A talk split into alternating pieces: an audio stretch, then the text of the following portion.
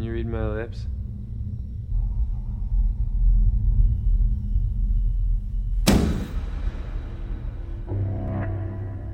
Can you?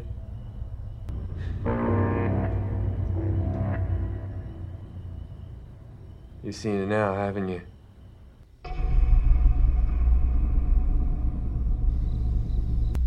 I can come in anytime I want. And I can get you anytime I want. But I'm not going to. Not until it's time. When you wish you're dead, that's when I'll come inside. Do you understand me? Nod your head if you understand me.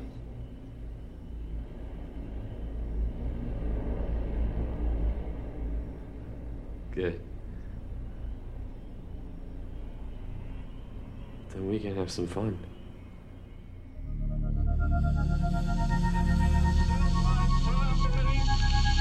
That the only thing we have to fear is fear itself. No. Be afraid. Be very afraid. There's nothing to fear except God.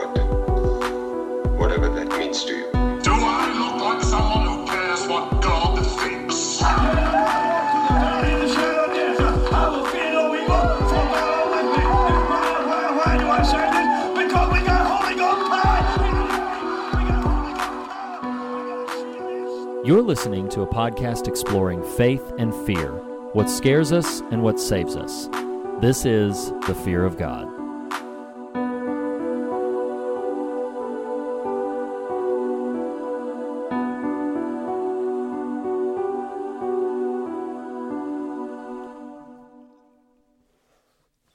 Hello, and welcome to another episode of the Fear of God podcast. Here we find the holy and the horrific at the intersection of faith and fear, dissecting what scares us in order to find what saves us.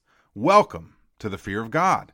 I am one of your hosts, Nathan Rouse. Uh, typically with me is just longtime chum, all around great pal, Reed Lackey, but he, he was here a minute ago and, and he he kind of had this moment of recognition that was real sudden and abrupt and he he said something about needing to go get his crossbow out of the bathroom. So, you know, I, I, I didn't even know Reed owned a crossbow, you know? It's it's like a I mean, I'm the bigger Star Wars fan. This is a Chewbacca reference. I, I don't really get it. And more more than that, like why is it in the bathroom?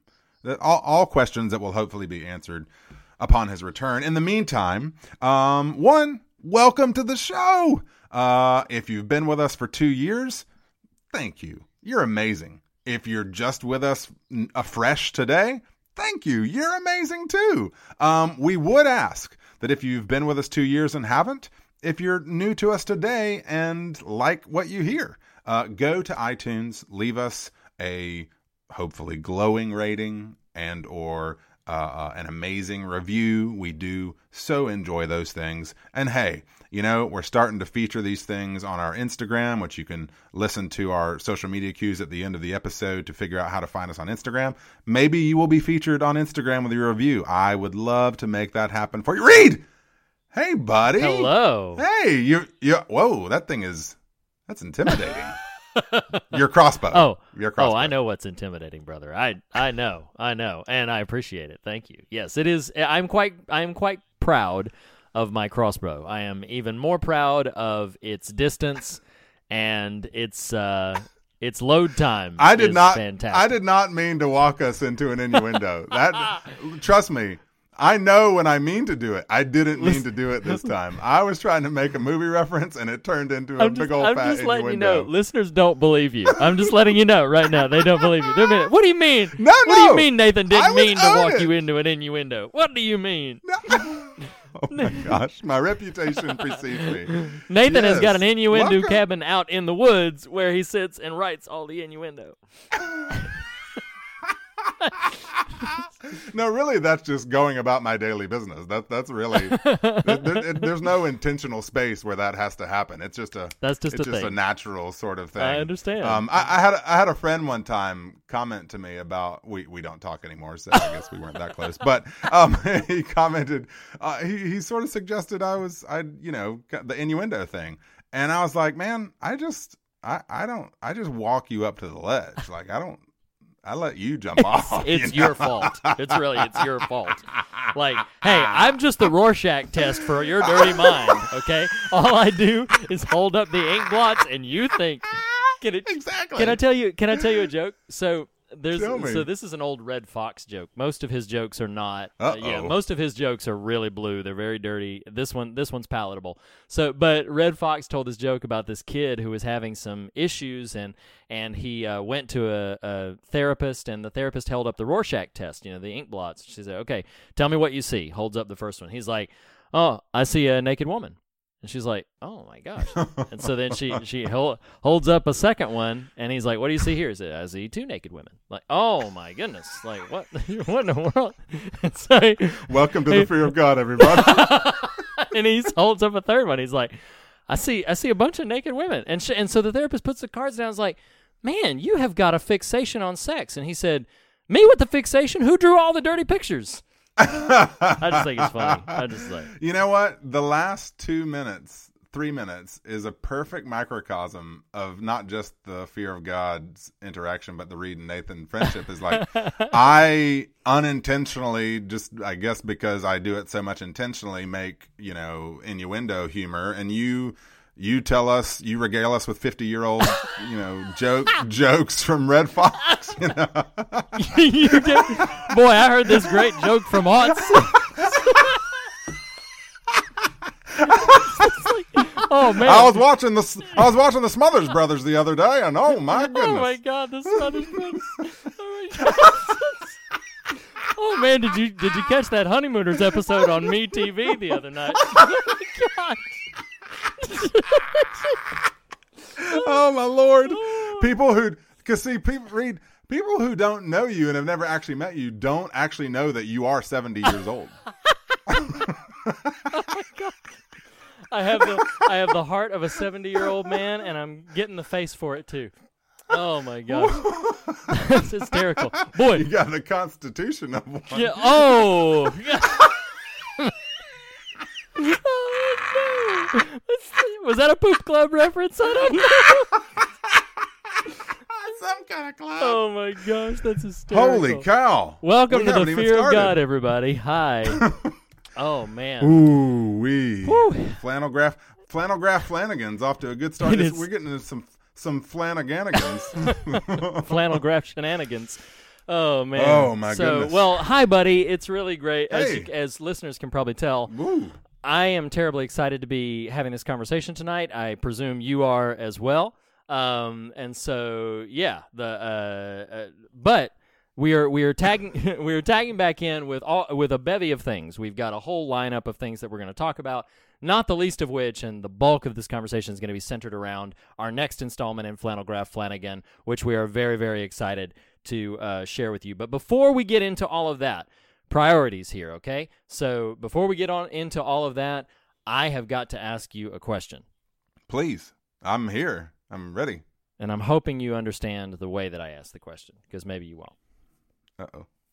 What you watching, reading, listening, and watching, and reading, and watching, and reading, listening to. Boop, boop. Is this another No. 50 year old reference? it actually is. It's the. It's the. It's the. I'm telling you guys, Reed the- really is 70. It's the theme song to the Dick Van Dyke Show. So there's, so, so there's that. But I was like, Huh? but you know what? We've got some people. You know, my father-in-law is really going to appreciate that. So shout out, Ned. I'm What's just up, trying Ned? to. I'm just trying to win you back. Okay, I'm just trying to win you back. wow, wow. All right. Um, what am I watching, reading, and listening to? Goodness gracious. Um, I think that's what you just asked me. But It is. It is. um, a few things, buddy. A few things. really? Okay. Um, one, I feel like there's there's two we should touch on kind of mutually here. Oh, nice. Okay. Um, one is Reed. I don't know if you saw, but the trailer for One Stranger Things Part Three released. oh, indeed, I did. And um, you know, uh, listeners to our podcast will know our divergent feelings on part two of said series, but I am affectionate generally towards the IP that is Stranger Things. I do not care for uh, season two. This trailer looked great. I Oh, it mean, really is I'm well on I, like Yeah. this is. I'm I'm I'm in on the idea of Stranger Things and Hawkins and the kids and the summer that is. Um, I mean the the trailer looks great. It really does. It's well crafted. It really injects some much needed fun into the proceedings again. It looks like so. I, Yeah. You know, I am not. I'll put it this way: I'm not coming uh, guarded to Stranger Things three. I'm I'm okay. All right. open. I'm open to receive some goodness, and that's what All I'm right. hoping happens. That I I mean I as you know was was much more fond of season 2 um and and in fact have discovered that I was much more fond of elements that not only you but that most people were not fond of like I I I kind of like and appreciate although I have some issues with it I have come to really like and appreciate that that outlier episode that nobody likes there's some things about Get out of here, Reed no, Lackey. there's some things about it that. I've no, there's some things about it that I've come to really appreciate, particularly certain moments and and certain things that it's going for. But um, regardless of that, that Stranger Things tr- three trailer, holy cow! Like it's just so well constructed. It it does a lot that it needs to do in terms of like build anticipation, and uh, yeah, it's very very exciting. It's I'm I'm super thrilled for Stranger Things tr- three. Yeah, it definitely looks like a lot of fun. I am on board the Hawkins train. Another one that we'll just touch on here um, that I know you've seen as well, but we're going to deal more in depth on uh, in the latter part of the month of April, and that is the new Jordan Peele film Us. Um, Indeed. I did go see that the other night, and I'll say this for Mr. Peele: he knows how to craft a film. I mean, it's it's oh yeah. it, it the, the the visuals are amazing, the performances are amazing. He's he's here and he's making competent, smart films, and I'm I'm I'm here for it.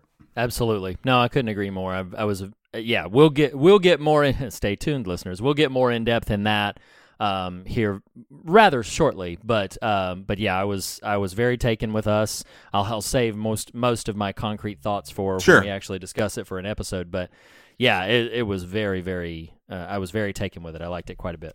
What's something you got? What's on your docket? Okay, so there is a show that I have. I think I have mentioned it before on the podcast uh, when it had its first season. I can't remember. uh, A, I can't even remember if I formally mentioned it. If I did, I would have mentioned it kind of in passing and thought that it was kind of fun. Um, season two of Fox's The Orville has hit. Uh, so the Orville, for those who may not know, is so Seth MacFarlane, creator of Family Guy and American Dad, and um, he's done a few films. Uh, I think his most popular, straightforward film was Ted, the uh, the talking teddy bear one. God, Um, I hated I've- that movie. Yeah, I've I've gone back and forth a lot. To be honest with you, I've never been a very big fan of his creative output. In general, there there might be a couple of things that I kind of like. Oh, you know, that's okay. I kind of like that a little bit, but never really get very excited about it. Well, he in in his personal life is a very very avid Star Trek fan and has always wanted to participate in a Star Trek show. But he is a very influential figure at Fox. Uh, Fox has now, with all of his successful shows that he's done, pretty much exclusively through them, he's garnered a lot of, of collateral to get things done. Well, he created the Orville, which is on its surface a parody of a Star Trek show. So it has all of the trappings, all of the appearance of, all of the story structure of a Star Trek show, but it's not Star Trek. There's there's lots of little subtle differences, but it is essentially a Star Trek show. And the first season was pretty much a lot of silly parody with occasional dabblings into some broader subject. Dude, season 2 which I flippin' love and want everybody to go and check out, has crossed over into legitimate authentic, moving, provocative science fiction. I was sh- stunned. I was Hmm. That's cool. absolutely stunned. Now, if somebody is hearing me say that and then they go, this is going to sound silly. They go and watch like the first two episodes, they'll be like, Reed's lost his mind. This is stupid. Because the first two episodes are very much like the first season, where they're like just silly parody. I could see somebody watching them and be like, this is ridiculous. I'm not going to keep watching the show. So I'm going to give you a recommendation. Specifically, there was a two part episode called Identity, and then it was followed by an episode called Lasting Impressions. This is The- season one or two or what? This is in season two. And the two part episode, Identity, and the follow up episode called Lasting Impressions, Nathan, they are outstanding. They are they are just stunning. The they were written by Star Trek veterans and they extend beyond the realm of simply satire and parody. They Right. are compelling, moving science fiction shows. Lasting Impressions, I would put among on the same shelf as some of the most moving. Um, I, I got to tell you the premise of Lasting Impressions. The premise of Lasting Impressions is they find a time capsule from 2015, and in this time capsule is an iPhone. And the iPhone belonged to this girl, and the girl like uploaded videos of herself. It's got all her texts and everything like that. Well, one of the crew members becomes kind of fascinated. She's a very attractive girl, and he becomes sort of like fascinated in his mind with her. So he has the computer in their version of the holodeck. He has the computer basically upload all of the information, and and basically is like create for me a simulation of her world so that I can go into it and meet her. And I won't share all the ins and outs of the episodes, but that that's the premise. But but it is it becomes this kind of I, I won't call it a meditation. The show's not quite that that uh, cerebral, but it becomes this exploration, no pun intended, of the the fragility of love and the fragility of relationships, and most specifically the ways in which subtle differences from one relationship to the next can have huge ramifications. And there's a line in it that literally had me tear up. Um, and again, it, it's more substanced by the episode, but there's a line in it where somebody is trying to kind of comfort this crew member who is who is basically fallen in love with a fiction, a fabrication right, right. and she, she's trying to comfort him and she says this person reached across four centuries and made someone fall in love we should all be so rare and i was like oh man that's a lovely that's a lovely sentiment you know and i didn't Sure. expect that in freaking seth macfarlane's the orville you know like it's Right. it, it's just it has kind of come into its own the reason i'm pushing so hard for people to check it out and to go watch it on demand and stuff like that is because it's on this cusp of renewal and cancellation right now. It's one of those where it's like it's not doing so poorly that it's an obvious cancellation, but it's also not doing so great that it's an obvious renewal. So I really am kind of trying to get the word out like, hey, go check out the Orville. It's worth checking out.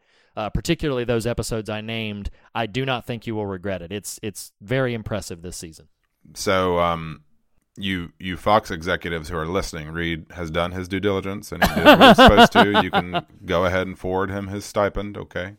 Exactly. Um, you know, I'm with you. Like, I, I actually don't generally enjoy the creative output of Seth MacFarlane, but he's insanely talented, and I will not take really that away is. from him. And Yeah. I mean, he did like a a, a a a music album, like of him singing and the stuff. Did you know this? really? No, I didn't. Yeah, No, I didn't yeah. He's this. apparently a, a, a rather accomplished um, singer. So Yeah, he's it's difficult to deny his talent and I was all the more impressed when like I watched that two-parter Identity because part 2 of that episode he scripted himself and it's very affecting. It's it's a really uh yeah, that two-part Identity episode is harrowing and it is on par with uh, most science fiction movies I've seen. Like it's yeah, it's it's really great. I liked it quite a bit.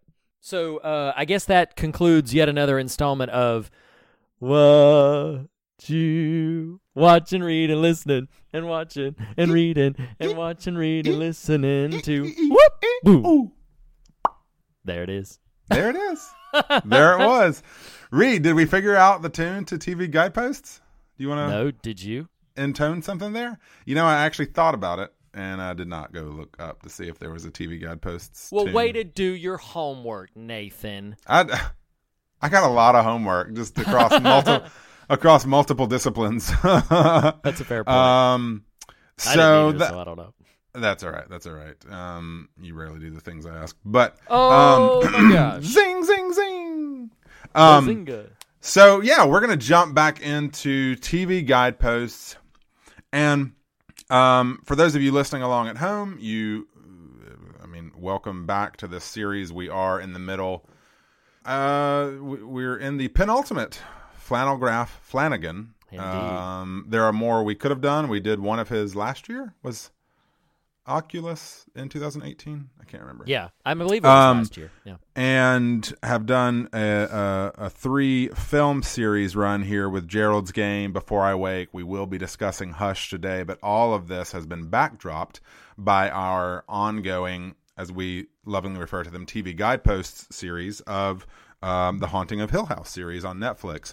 Um, today we are getting into episode nine.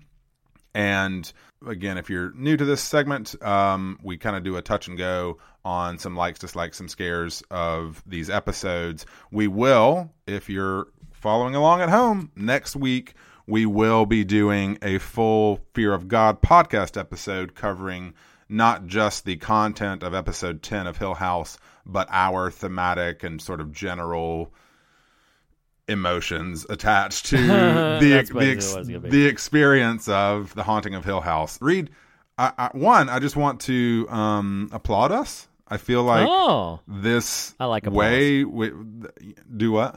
I like applause. Yeah, I do, I do too. Um, I had someone tell me recently um, that they appreciated the therapy I was providing for them. I was giving some some counsel to a buddy recently, and Yeah. and I was like, you know, I've actually thought about going into that field, but just the audience isn't big enough, which is really awesome when you make a helping field all about yourself. Um, That's very true.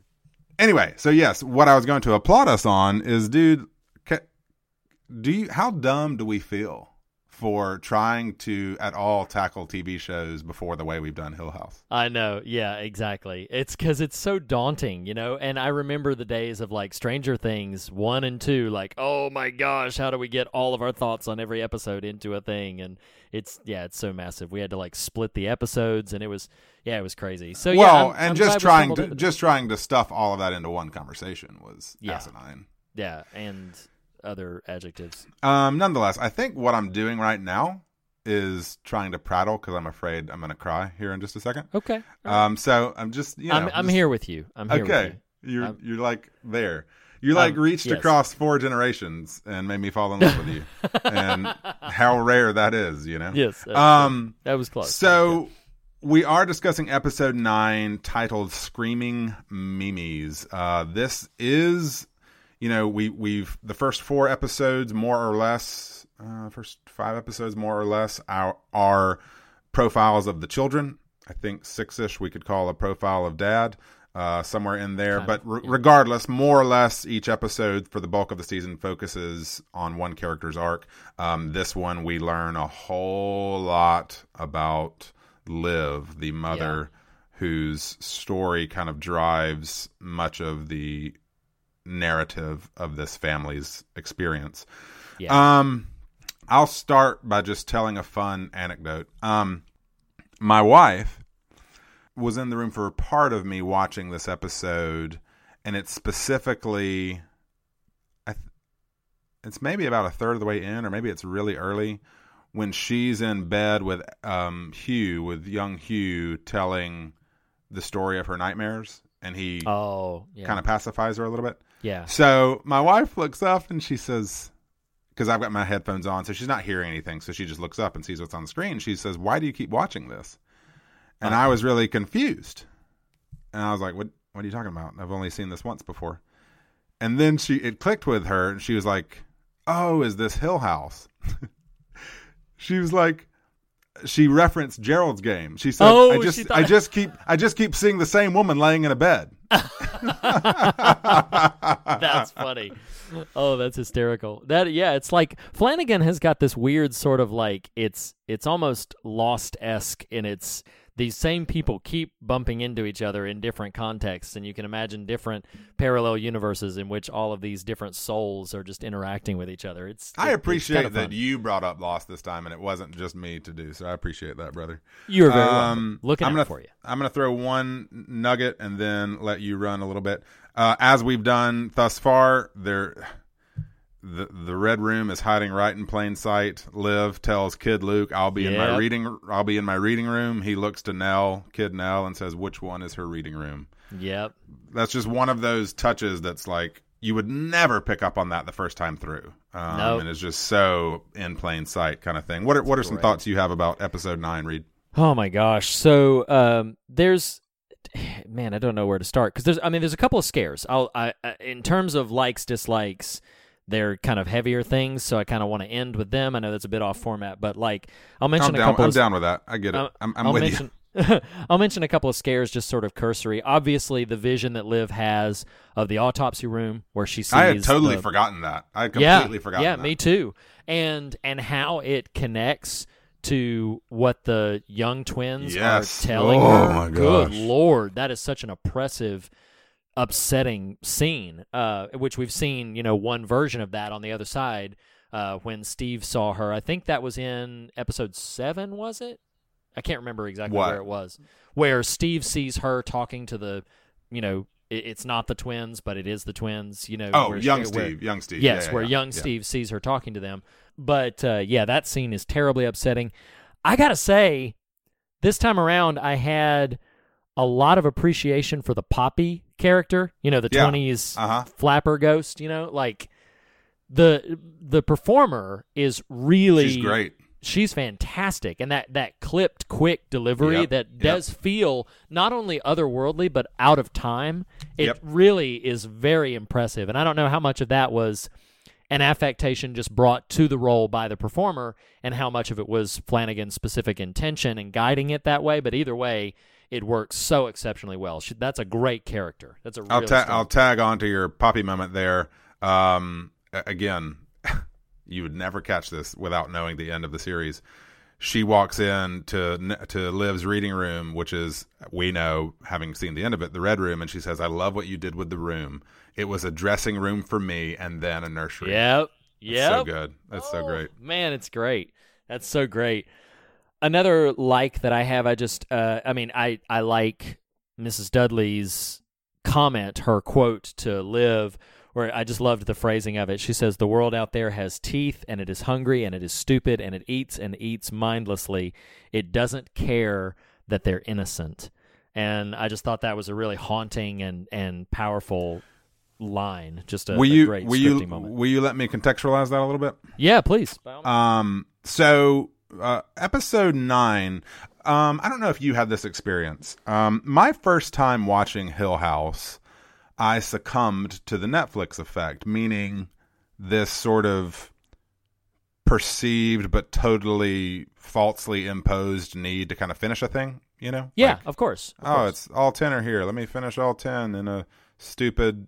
No one should consume this much in one go without digesting kind of m- frame. You know, um, rewatching this, the second or, or or probably the last third of episode nine, and probably the whole second half of episode ten, I just I just wept. I don't Uh, yeah. really do that that openly that often and without being pushed that hard. Sure, Um, sure. but you're you're you're throwing this moment at me and my wife it's my poor wife she's probably like what are you doing to yourself you know like like in, enduring these things um but i'm in bed during the scene between liv and dudley and I, I invoke her character's name because i'm actually not trying to be satirical whatsoever of just how profound this moment was for me. This scene pinged for me the first time through when I watched the series, but I but because I wasn't giving it the attention it deserved, I didn't rest with it and marinate in it. Um, I will I will say to you, my dear friend, if if I have a fear in the world, it is what the world is doing to our children, like Oh, liter- yeah, li- yeah. literally, actively, and actually. Mm-hmm. You know, whether it's Parkland survivors committing Mm-hmm. suicide, um, whether it's my 10 year old coming and just casually talking about lockdown drills. I think it is Mm. a really, really hard world out, out there right now for them specifically. Um, and this scene kind of encapsulates all of this. And, and Liv says, If I think too long about the world out there, and then she trails off. And this is what gets me. She says, I always thought my job was getting them ready for the world, but I don't know why I look at my little ones right now and just feel terror at them outside those walls. Yeah. And then the line you referenced, Mrs. Dudley, very forcefully and very assertively and really amazingly, I will give kudos to Annabeth Gish here. She says, Stand firm between the world out there and these little souls, because the world out there has teeth, as you referenced, and it is hungry and stupid and eats and eats mindlessly, doesn't care that they are innocent. You listen to your gut and hold the door. I mean, like, I'm typing this. I'm pausing it and making sure I'm catching all the words and typing it and just like weeping. And my Yeah. mom, my, my mom, my wife. That's weird, weird, you know, uh, uh, Freudian slip there. Um, oh boy. my wife touches my shoulder. She's like, "Are you okay?" And I'm like, "Yeah, yeah, I'm- I'm fine. I'm fine. Oh, Just, yeah, just go to bed. Don't mind me." You know. um, but no, I mean, it's it's it's breathtaking. Um, so I apologize. I didn't mean to hijack your thing there, but you No, referenced you're that fine. scene, and I You're didn't fine. want to have to come back to it. Um, I will say this: one of the great reveals uh, of this show um, that's so it's inconsequential to the narrative, and that's what makes it so wonderful that it's so intentionally done. Is Abigail being real? I love Yeah, it. I yeah. love it. Um, her whole little tiny arc is maybe one of the most tragic things in this whole series. Oh, Like, it's it's gut wrenching. it's it's it is it's terrible. so terrible.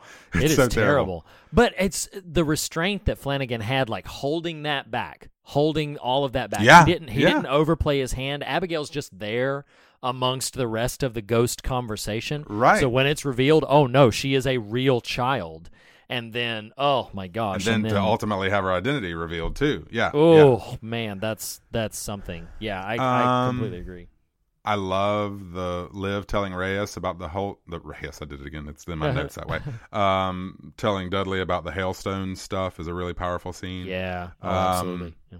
I mean this this this episode. Now the, the series as a whole up to now has done a good job giving service to this, but this episode really starts to ramp us up into revealing the competency of Flanagan as a writer, um, and just really some of these monologues, some of these rich, this rich character inner life stuff that starts coming out is just really laid bare, starting in this episode in a real profound way. Yeah. I've got one more.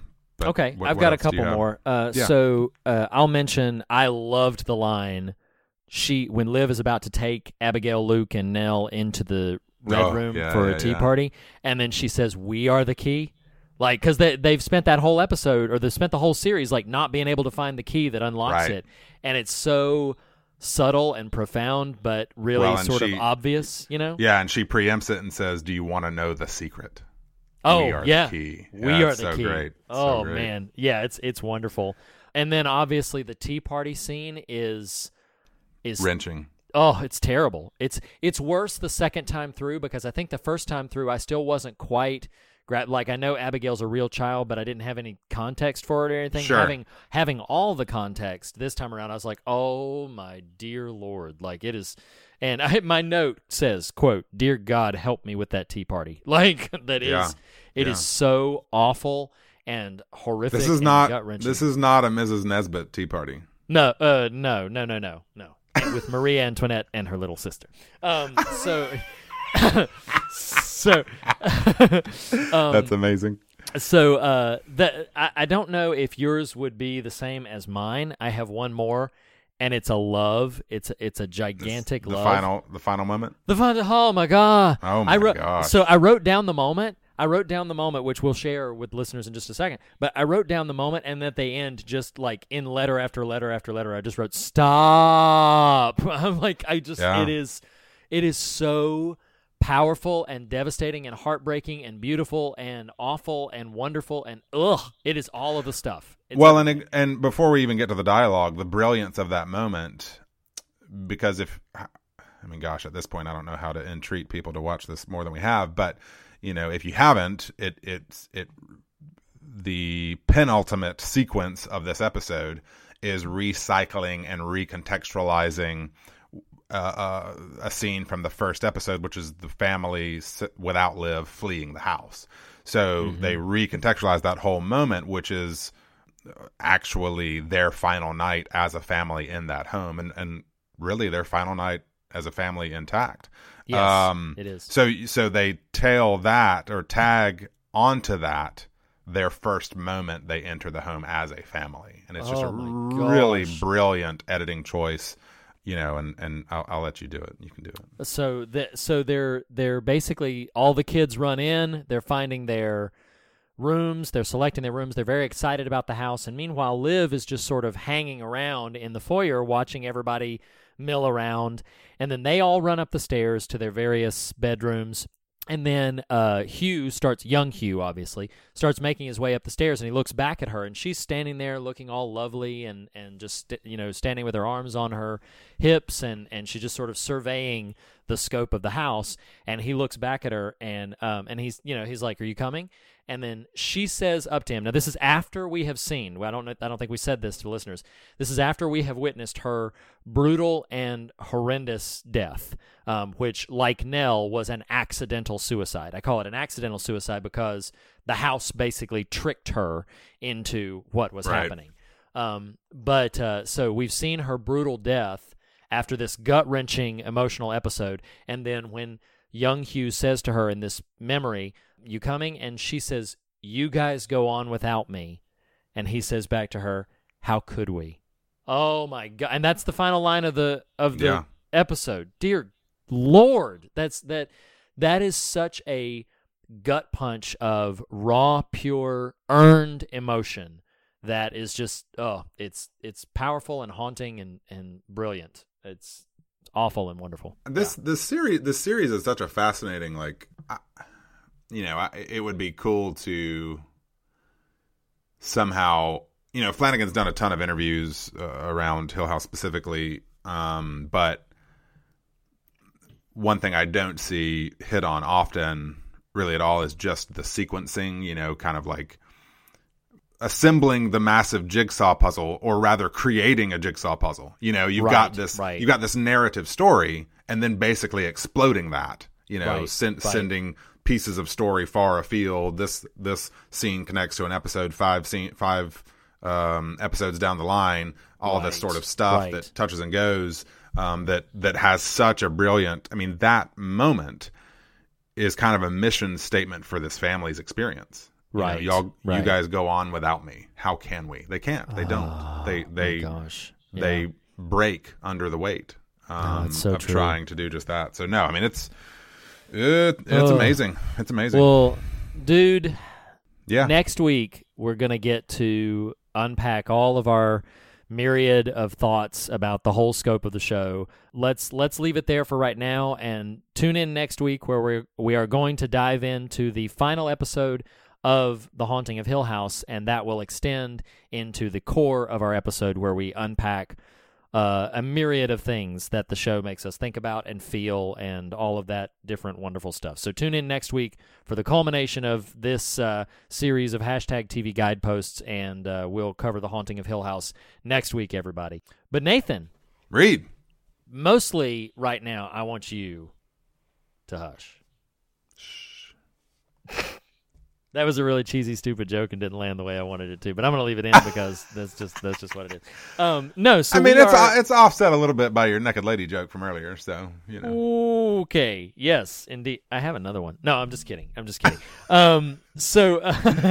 um, let me so- hey let me throw something at you real quick it's flanagan related it's it's so and it gets it bridges the gap into hush but i think you'll find it interesting so last week we did before i wake and it occurred to me after the fact. I felt really dumb for not having done a little more research. But you referenced uh, before I wake, so I'm gonna I'm going to retroactively fill in a little gap here because it's it's we're in the middle of Flannel Graph Flanagan, and All know, right. we're just discussing this stuff. So I want to do it what we're doing. quick before I wake uh, bookmark here because you referenced the kind of murky clarity you were trying to get on before I wakes uh, production, you know, kind yeah, of release I- and that sort yes, of stuff. Exactly. Yes. Well, I did find an interesting story that he tells in an interview.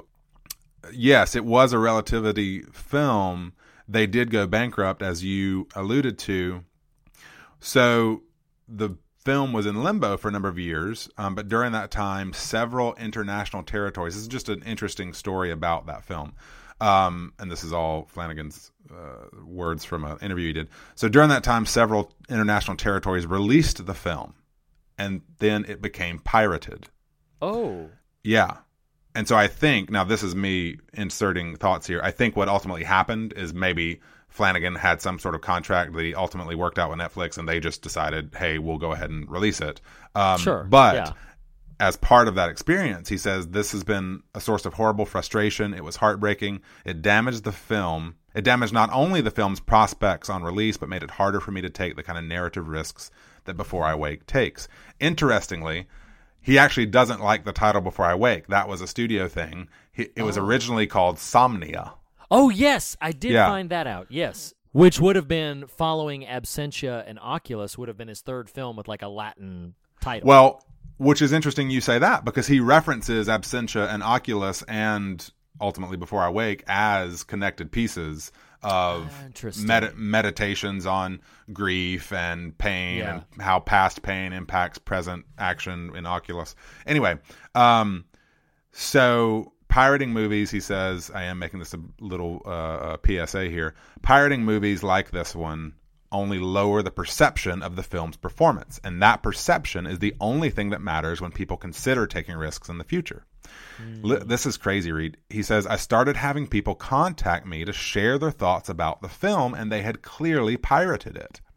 A few, a oh. few were apologetic, but most were completely clueless as to why I'd be offended.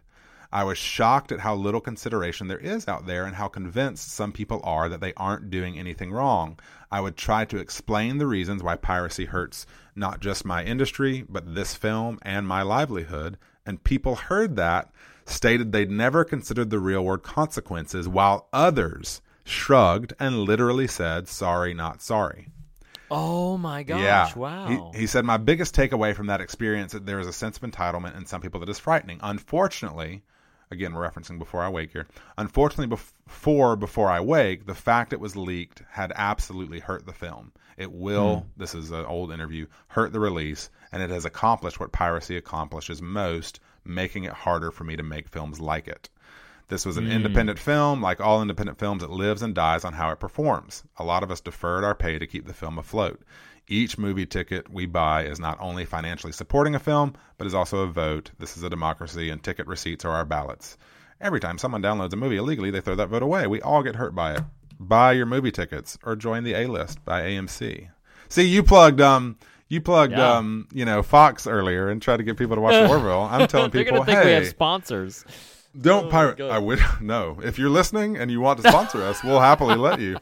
Um, anyway, I just found that a really fascinating story. Um, Of you know that kind of further contextualizes some of what we were talking about last week with Before I Wake. But I found that in an interview he was doing t- about Hush that coincided. Oh, you know okay. that they All were right. just h- filling in the gaps about Before I Wake as well. Sure, sure. Yeah, because it was the third. I mentioned this in the Before I Wake episode. So in 2016, he made three films. He made Before I Wake, he made Hush, and he made Ouija Origin of Evil, which, if you'll remember, Nathan, is a prequel to Oculus. So um, that's a no, that's that's an inside joke, everybody. Um, so, but he he made those three films.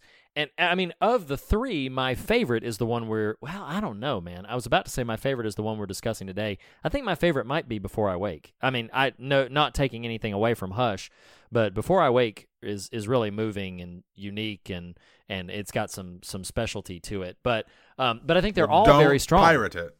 Don't pirate it. No, no, no. Well, it's on Netflix. Everybody, like, go watch, go it, get it. Um, so Oh, hey, we should, bro. I mean, yeah, bro. We should. Uh, well, we shouldn't spend much time at all here, but you're you're you're what you're watching from last week about Spielberg versus Netflix. Oh yeah, I, then- I dropped this whole Spielberg versus Netflix thing, and then who becomes the face of Apple streaming? Yeah, like, that's a oh little shady. Oh my gosh, that's pretty crazy. Yeah, and that's the other funny thing about it is it's like if he's I don't mind if he wants to like hook Right, up right, with right. a thing. Yeah, yeah, yeah. Like I don't mind that, you know? Like there's no problem with that. But the timing of it all is so Yeah, bizarre and suspect. It's all very suspect. Like, oh, really? You're you're out on this campaign trouncing Netflix for Oscar consideration, and now we come to find out you are literally the face of the Apple streaming thing. That is Because do you actually crazy. think Apple isn't interested in making feature films? Yes, Uh, they right. absolutely are. Of course, of course they are. Now, in fairness to Spielberg's argument, they may also be planning theatrical distribution. I mean that that is sure. that is possible, but I mean, no, no, no. We're gonna we're gonna see how it plays out, and I think it's I think he now in at least that smaller subset debate, like you texted to me. Uh, Spielberg got some splaining to do. He's got he's got a little bit of. Uh, it, I think it I think it reduces the already shaky credibility he had Oh, yes. Oh, for yes. his argument against Netflix. And I, I haven't scoured social media to sort of update since Spielberg has has made that announcement. But um, but yeah, I would imagine that people who are kind of on the fence are now a little bit like, wait a second, like what's Yeah. what's what's That's behind de- this? What's that is on? definitely a major reaction to his Oh, presence on the Apple Plus platform. Oh my gosh. Regardless. So anyway, So that was before I wake. That was Steven Spielberg. We are trying to land on Hush, and I just keep diverting you. I'm sorry. No, it's okay. So, um, a couple of trivial bits about Hush. Hush was the first uh, personal trivial bit. Hush was the first Mike Flanagan film I saw, and it was because I was so impressed with it that I then was like, "Oh, let me seek out some more of what Mike Flanagan's done." And then I saw Absentia, and then I saw Oculus, and then it was all down the line after that. But um, Hush was the very first Mike Flanagan film that I saw. Um, I immediately was very taken with it. I thought it was a fantastic, sort of tight um, suspense thriller. We'll get into all of that in just a little bit. But uh, a few trivial bits. So, did you know? I know you already knew that uh, Kate Siegel and Mike Flanagan were married, that they were a couple, but Mhm. they actually conceived this film. The idea of it came from a discussion they had. I didn't on- know. I didn't know where you were going. You're like, I, I know, know, you right? know they're, They're a couple, but they, they actually conceived this know, this film. this still yeah that that gets weird so it's, it's- he's the innuendo guy i'm just telling you um no Wow. so since so as he hangs his head. Yep. tom dooley. So um basically the uh the siegel and flanagan had talked about this film on a date that they had in 2014 they got married in 2016 but they basically came up with the idea for it on a date. And then of course she is credited as a co-writer. He and and she are the writers of this film. And uh, i just think it's a I, I I find that really like emboldening that it's like oh yeah they just they came up with an idea and decided to go forward with it and they're a couple and it's just, it's all kinds of cutesy fun everything in this really grisly horror thriller Because Um, the uh, like the first version of it, it was called Oh Hush. Wow That's Oh, the cute. That's the cutesy version. It was a meet that's the cute. that's the you know, that's the meet cute with version a, a, a deaf writer and her murder boyfriend. You know, it's like it's how they it's how they meet. You know, No, exactly, exactly. Um, I'm sure you saw the Stephen King books on the desk. I'm sure you saw them. Uh, I don't. I know you would have probably at least seen one of them. I freezed the frame so I could see all of them on the desk. But do you, do you did you catch which three? I I caught Stephen- all of them, but I want to test you and see if you caught Oh. all of them. Okay, just- so I'm just kidding. I do- didn't was about to say like, do- so um, so the most prominent one because it's up at the front is Mr. Mercedes, but then a little bit tucked away is a copy of Revival and Under the Dome. So um, Cool. Anyway, yeah, just uh, hardcovers. All I have read all of those. Oh, so, see, there you go. Yeah. Uh, the Under the Dome one is a paperback, but the others are hard copy. Um, the and I'm sh- obviously this is a Because. I mean, to be frank, to be frank, if it was they, they couldn't include under the dome the hard copy because that's how she would have killed the guy. she would have just Just used that chuck it at him. massive thousand Yes. pound, thousand page book as her weapon of choice. He's like? "Oh my that's what I God, would have no." reached for. Stay still, kids. Okay, so um, basically, basically, yeah, you know, you get it because she like killed him with books. You know, Yeah. like it's uh, yeah. Word, words are weapons. This is weird. So, um, as uh, so we should we should express the premise of this film before we get into my next trivial bit and my last trivial bit. So, the premise of this film is simply there is um, a young woman who, uh, due to contracting meningitis when she was, uh, I think, in her teens, she had a couple of operations and went deaf and mute. She was not born that way, but in her early teens, um, went deaf and mute. She is a successful writer and she has isolated herself in this sort of cabin to kind of, you know, write and be creative and everything like that. Well, then one night she is beset by a killer uh, whose motives are never explained in the film, but um, he's just a, a predatory figure. And because she is deaf, obviously there's constraints. She's mute. She can't really call 911 even if she wanted to. There's other constraints that happen in the film, but basically he is stalking her to to do violence to her, and that's the main sort of premise of this film. That is what it is. Woman who is deaf mute, uh, beset by a maniac killer. There is less than 15 minutes of dialogue in the whole like 82 minute film. Just less than 15 minutes of spoken dialogue. Obviously, there's a little bit of like sign language and stuff like that, but there's even not that much of that.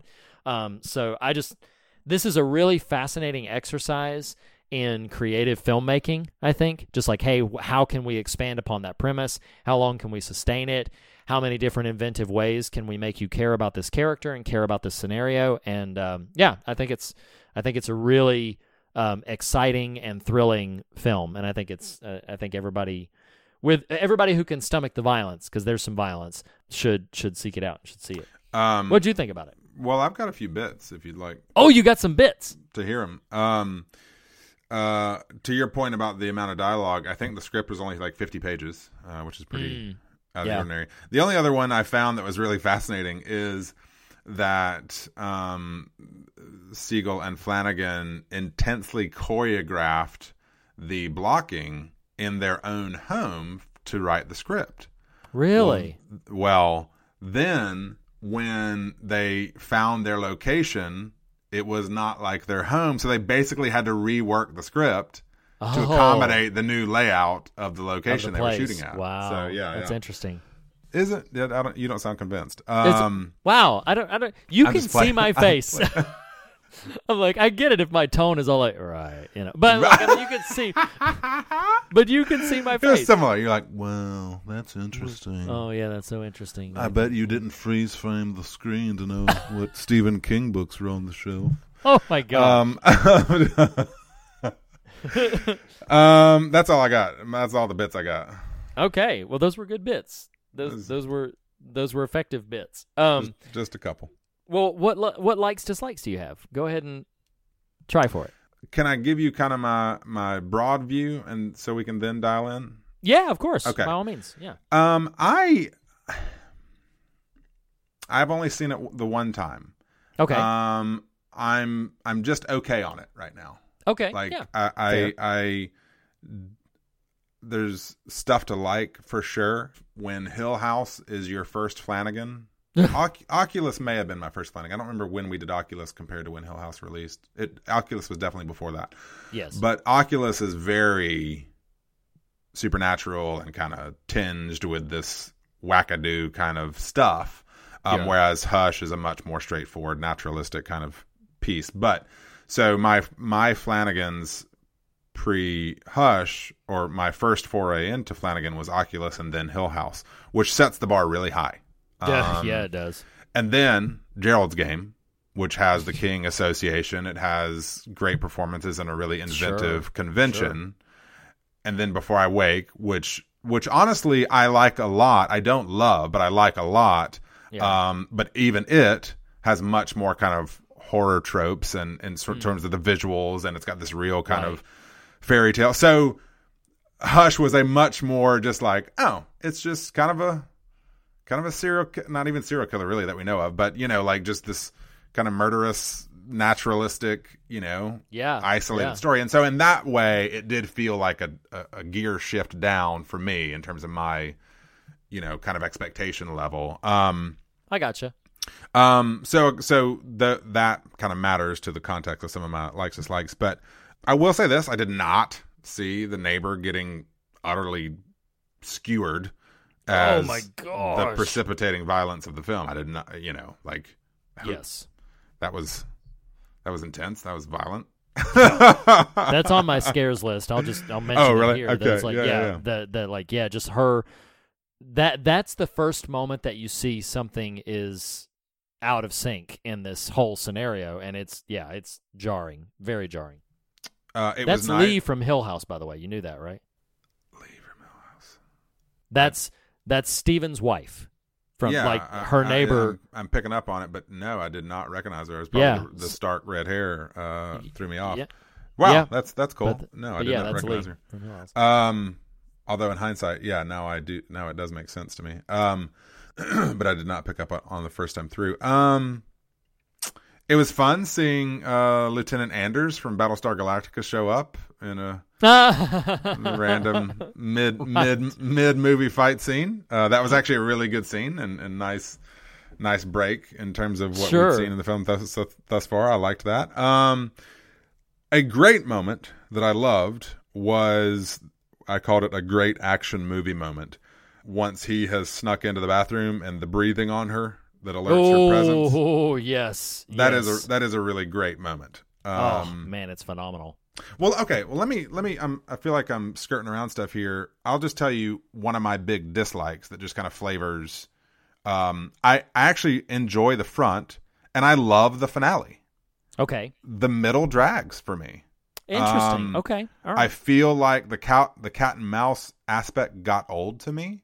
Um, interesting. Okay, and hear me, like I don't, I don't even mean this intensely. Like it just in the watching of it, I was like, okay, well, yep, you're gonna try that and it doesn't work, and try that and it doesn't work, try that and it doesn't work. Which, hear me, that's like straightforward kind of storytelling. I'm not even bashing Mm-hmm. that per se. Just in the watching of it, I got a little bit bored in the middle.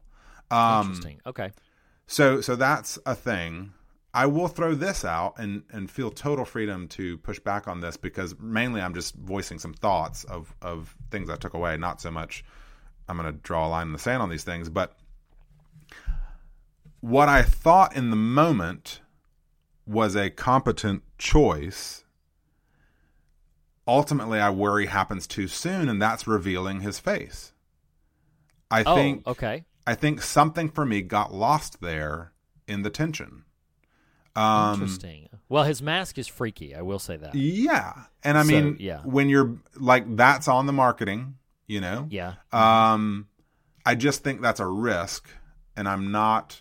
I, I'm I'm reflecting on a first viewing. I'm not even saying it's not a risk that pays off if you really dig in on the film. Um, for me, the impulse of energy I got when he pulls off the mask kind of deflated after a little while. I was like, well, I might would have liked a little more around the mystique of this human character. Yeah. I don't know if that makes any sense at all. No, it Um, does, and it may, and I can foresee a different choice in which he pulls it off to to show her his face mhm. and say, you know, say the taunting things that he says to her makes her read his lips, and then just pulls it back down for the rest for the remainder of whatever. Like there's, you know, there's a world in which maybe that could have been part of his games with her is to to taunt her in that way. Um, but Well, I I, guess- but I see what you're saying. I guess what I'm alluding to, and and I've got another kind of bullet in the barrel uh, here in a second. Um, so th- you just made that reference. Like structurally, there are a couple of things that kind of pinged as odd to me. So Okay. the value is this is this okay to have this conversation? Oh, feel like please. I'm- Yeah, okay, yeah, okay. yeah. No, by all means. because it's not like explicitly scares, of which I do have a list of them, but um, it's more just my digesting the film. Um, I didn't love. I I love what his face reveal is meant to signify, and that is he doesn't care that you know who he is. Okay, well that's big. exactly. That's, Right, that's right, big yeah. and that's valuable. Um, I think I just would have preferred maybe that come a little later, so I can kind Mm-hmm. of live with like the the scary factor of this masked, scary mask uh, sort of figure stalking her. Um, Right. Once once I see John Gallagher Jr., whom I've seen in other things and know is pretty, you know, pretty lovable. Um, you know, like like once I see him and and it, it I don't know, it's it, I I lost a little bit of that energy and that little scare factor when he Right. lost the mask.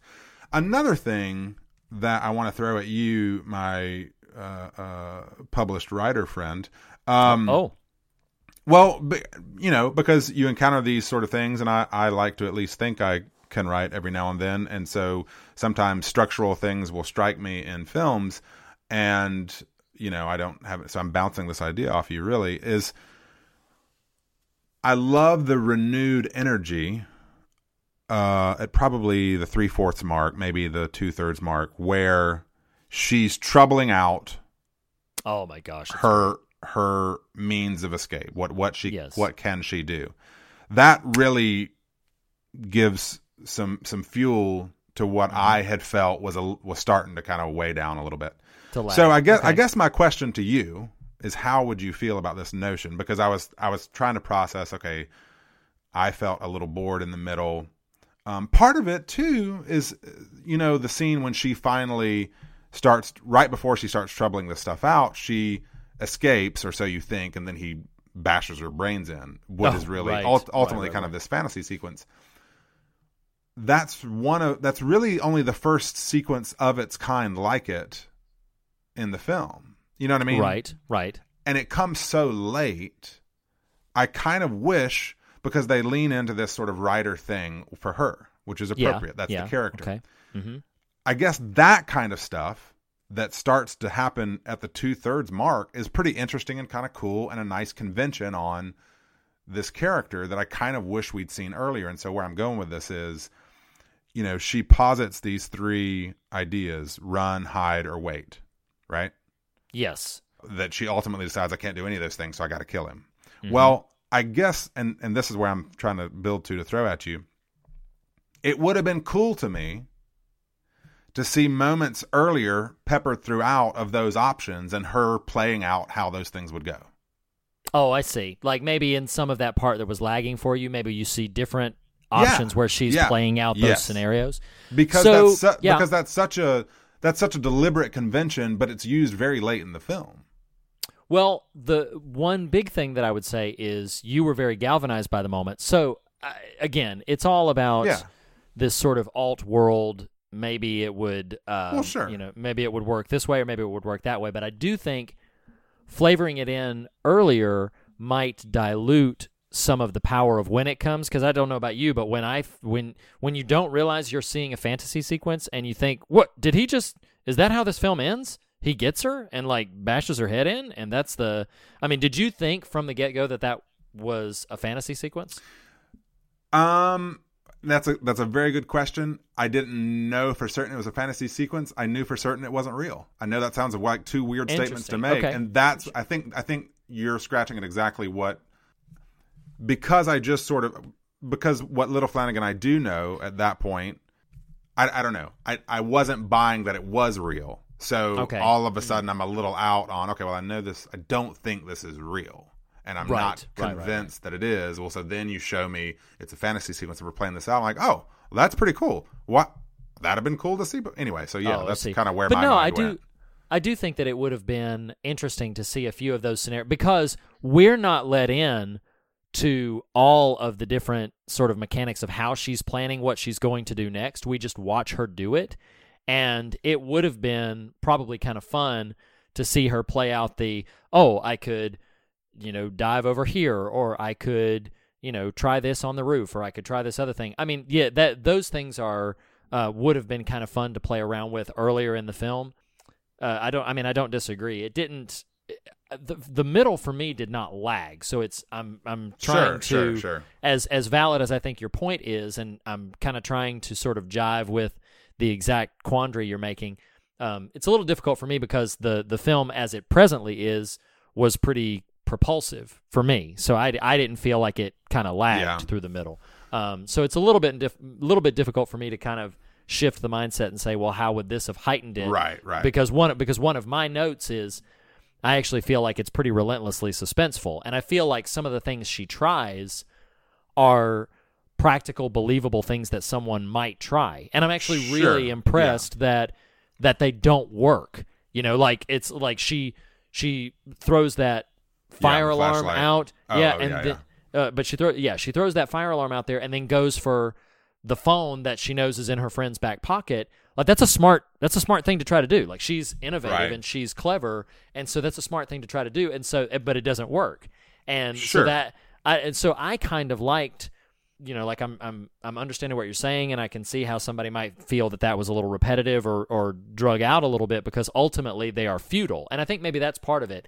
I was appreciative of the fact that these efforts were sensible but ultimately futile and uh, maybe i could see another viewer i'm not saying this was your experience but i Sure. could see another viewer saying why did you just show me a bunch of scenarios that didn't work and didn't further the story Well, and yeah, and I want to be fair there. Like the whole nature of storytelling is having your character try to accomplish an objective, and whether they do or not determines the course of your story. So I'm sensitive to that, but right I think that what I'll refer to as that galvanizing moment of the immediately preceded by the fantasy sequence is is so electric.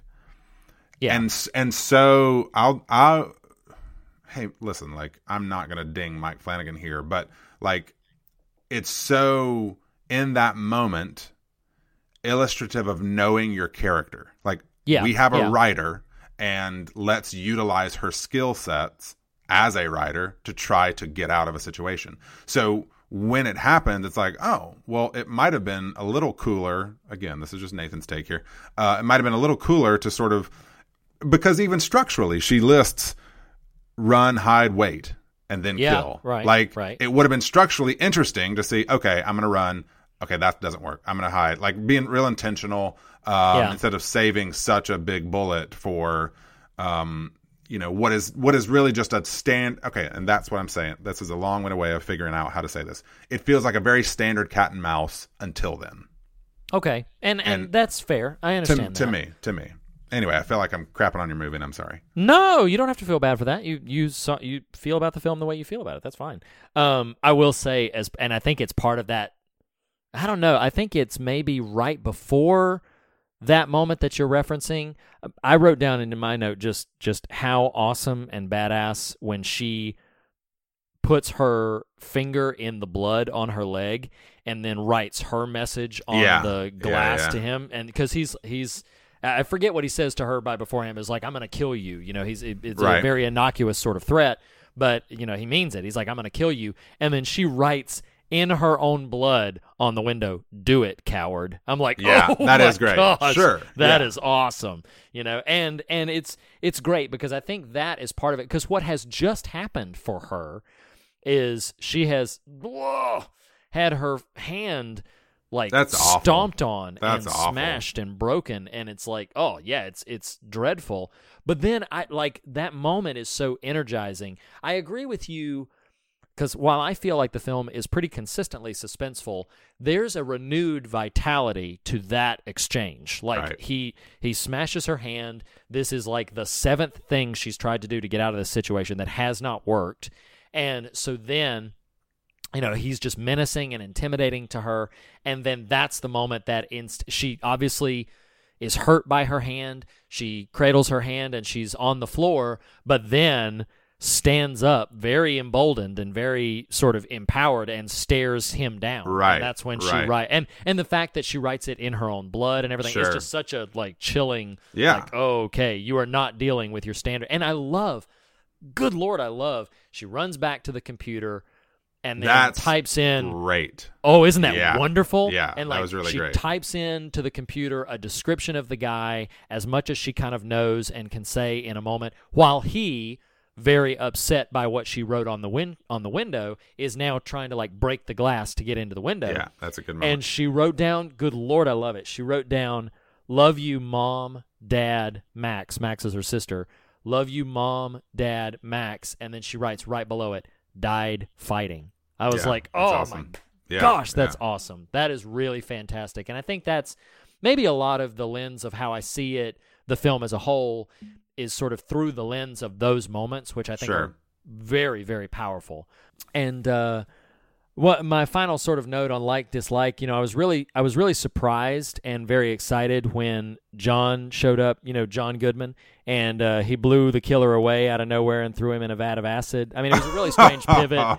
It was a really weird pivot. But I, I never told you, expected John this. Gallagher Jr. Yeah. is a sweetheart. You know, Yeah, it, it- you know, I just never expected this to be a Cloverfield movie. Right, so that's right. just, you know, like that. it's that all was a real connected. surprise. All things Yeah. serve the beam. of course, I'm being facetious. Everybody, John Goodman is not in this movie as much as I would love him to be in all movies, but he's not in this movie. That was just a joke because John Gallagher Jr. is in Ten Cloverfield Lane. Um, so I, I've got some scares here, some of which we've already kind of mentioned. Um, but to me, I don't know what scares you have, but the the three big ones that I have that have not been mentioned yet. Number one in that is when Maddie's phone, I'm putting air quotes that the listeners can't see, but when Maddie's phone starts sending pictures Oh, of her to her, Yeah. oh my gosh, that is creepy. That is and that's great. how she that's how she first realizes that she's being stalked. And Right. it's oh man, that is that is pretty freaky. We already mentioned the hand. It's pretty gruesome when like he uses her friend to knock on the window. Oh, that was great. That was Oh my god he uses the dead body of her. awful. Like, oh man, it's it's well. What's well, what's great about that isn't just that he does that, which is sure it's a great horror movie moment, but it's that she's she's tucked under this window. He's above it. You can see in the the light, the moonlight. Um, it's only Oh. moonlight, Reed. It's only moonlight. It's only moonlight. Um, right. Um, the shat, the silhouette of what you think is him knocking on the window, and then the camera pans Right. up, and he's just holding the dead body of her. Of, oh my god! of Steve's wife, you know, and, and knocking on the window.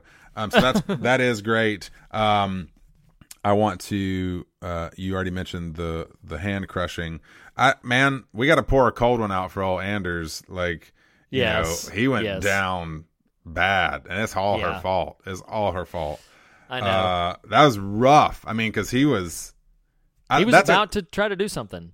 I will say, okay, and I think that's another thing too is like the cat and mouse bored me a little bit, but he shows up uh, and and kind of it's like, oh, how how is uh, old Gallagher Jr. going to wriggle out of this one?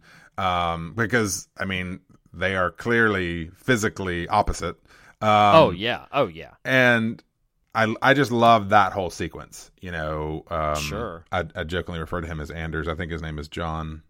Am I making His name is up? John, and Yeah, yeah, his yeah. name is John in the Um, so when John is sort of figuring out, like, okay, something's really amiss here, ultimately starts to get the upper hand and, and suspects and realizes something is really bad and is about to take him out. Um, and then Maddie knocks on the the glass door. He looks. John looks away, and old Gallagher slices his throat. It's terrible. It's terrible. Oh man, it's awful. And uh, did you get? Well, I'm sure you did. Um, so then, even still, with his like, you know, jugular cut and sliced on the back, and I think stabbed one other place, he still manages to get old Oh, John that's Gallagher great. Jr. in the Yeah. headlock. You know, Yeah, and great. after he finally succumbs to his wounds, which is really sad. You know, again, these are things that in other films might have worked, but they ultimately prove futile in this one. But then when the killer gets him off, and he's just in the in the script, he's just credited as the man, so he has no name. Uh, so that's why we keep calling him John Gallagher Jr. as if he's like you know uh, some sort of altered identity. But um, when he gets the guy's hand from around his throat, he's like, "Yeah, I would have lost that fight." Yeah, that's great. like That's you know, great. like it was. Uh, yeah, it's it's it is pretty sad that who you think is going to really change the game of the film is not um, is not successful in it. But ultimately, it does need to be her that brings him down. Like for, Sure. for Oh, yeah, yeah, satisfaction yeah. in the Yeah. story, it does need to be her that brings him down. Yeah, totally. Uh, And- I'm, I'm on board with you there. segueing to that, uh, the scene where she is hiding away in the bathroom and she's just because she's deaf, so she's ready. She's got a knife bared and is ready for anybody that would try to come through that door. And she does not hear behind her that the window has been shattered and he has lowered himself into the bathtub behind her. That I don't know about you, but man, like that is one of the more suspenseful moments that I've seen in any thriller in the last few Yeah, years. I mean, it's, it's a good moment for sure. yeah, it's. I feel you. You just made me think of this. I feel like we are remiss as film fans to not have mentioned in trivial bits that actually this was inspired by Wait Until Dark um, with. Uh, Oh yeah, Hepburn. yeah, yeah. I know, didn't know that it was inspired by that, but that's Oh. yeah, that's great. Yeah. Well, interviews I saw, they def- they directly reference it. They yeah. reference it? Oh, that's Um, great. Yeah. a, a mutual affection for that film. So, um, yeah, it definitely, it definitely plays out. And I mean, I think the whole, I don't know that I'd categorize it scary, but you know, it, it is strong, a strong sequence. The final confrontation between the two of them is really good. That is fantastic. Like the back and forth, and you really, you really don't know how it's all going to resolve. Particularly because she wrote "died fighting" on the thing, so you don't know where the story right. is going to ultimately land. But the back and forth of those blows and the upper hand exchanging in such rapid succession is is just really yeah. it's a pretty, very it's intense. a pretty terrible death he succumbs to. That's awful. Ooh. The punctured esophagus. Ugh. Well, yeah. I mean, it's just yeah. I mean, well, he gets put through the wringer a little bit, but deservedly so. And yes, it is. It is a pretty violent. Like we said, it's. I think it's easily Flanagan's most violent film. Uh, yeah, Um, yeah. It's. I mean, I've I seen, think yeah. there's some scarier things in other films, but this is the the more sort of viscerally violent um, tone for him. Than so, if you're used to the sort of sentiment and emotion of Before I Wake or The Haunting of Hill House or even Oculus or something like that, and then you you go into this, and this is such a very straightforward, like gritty. It's not a slasher in the traditional sense, but it is you know sort of a violent slasher kind of uh, thriller. Then it's yeah, it can be. It, it feels a bit out of place with the rest of his filmography, but it it still carries the kind of tone and sensibilities to it that I really like a lot about him. Yeah. Uh, but uh, you want to get into? I have I, I have one theme. It's actually more just sort of a line. But did you have did you have anything specific that you wanted to bring in for theme? Uh, yeah. I mean, I, I don't know how ro- robust you feel yours is. I actually was struggling a little bit initially because, like you just said, it's a very direct narrative. I mean, it's it's It very is. straightforward. Um, but something that Siegel said in an interview did kind of ping with me, and I, I you know, kind of wanted to to open the floor to questions. Or, um, no, so Submitted for your approval. Uh, they did an interview with Bloody Disgusting, which is a website, and she referenced the film as a metaphor for feeling unheard. And I mean, which which even itself is a little on the nose, if you will, but I think where it drove me was to just ponder and and again it's a direct metaphor if you run with it but like the the voiceless in our culture um the you know in her language the the unheard are being preyed upon. Um and i think it's just figure out who that is in in your estimation you know it, is it minorities? Is it uh, women? Is it you know kind of kind of run with these ideas? Like and and those who are stalking the house preying on them and i guess it just kind of galvanized me to think about like it's our job maybe not so much to be a voice for those people necessarily like uh, maybe um as much as it might be to just empower them in finding their voice you know Mm-hmm. I don't know. I don't know. So, I mean, there are places we could run with that, but I don't know if if that resonates with you at all. I know it's a very Well- bare bones kind of idea. No, well, okay, okay. So I'm gonna I'm gonna say a thing now, and it's it, it's funny because I'm I'm actually gonna I'm I'm attempting to yes and you here. It may sound initially like I'm just hijacking your theme for mine, No, but I'm I mean- attempt I'm attempting to Just do to yes and you. Reed. You know. Well, look, I got a big theme. Okay, I'm no, I'm just kidding. so, um, no, in in all sincerity, like, so you talk about, and I had not heard that interview where she said Right. it's like a metaphor for the the unheard and the voiceless, but I did clue in on the line. And and honestly, I didn't have a lot of unpacking to do. It just I wrote down the line and wanted to explore it a little bit. The line that she says to Max when she's on the FaceTime with her her sister, she says, "Isolation happened to me. I didn't pick it." and Hmm, that yeah, really yeah. that really stood out to me. Um, it's one of the more because again, there's only 15 line, 15 minutes of dialogue in this entire film, so there's not a lot of actual ex, you know exchange. So in that brief exchange, I really clued in on that. And when you're talking about this unheard thing, that line really sort of stands out. Like isolation happens to people. Like there, Right. there are people who kind of find themselves in a trapped pocket, unable to really break through. And I and what's interesting about her saying, you know, isolation happened to me, I didn't pick it. I think in the context of the film, she's very specifically referring to her condition. Yeah. That she was born hearing and able to speak and and then because of this meningitis and because of a couple of complications during the operations to hopefully correct that, uh, things went the other way, and now she it, now she has no voice and she cannot hear, and I, it did stand out to me this notion of through really no fault of their own, her own, and then again stretching the metaphor out of certain people's own and people groups own you know it's not their fault. Isolation just kind of happens to them. Subversion just kind of happens to them. Uh, oppression and subjugation just kind of happens to them. They don't pick it. Uh, i do think that there's a way in which people can isolate themselves seclude themselves and sort of be their own worst enemy as it all as you might put it but there are definitely people to whom like they, they don't choose to be in the station that they're in. This just sort of happens to them.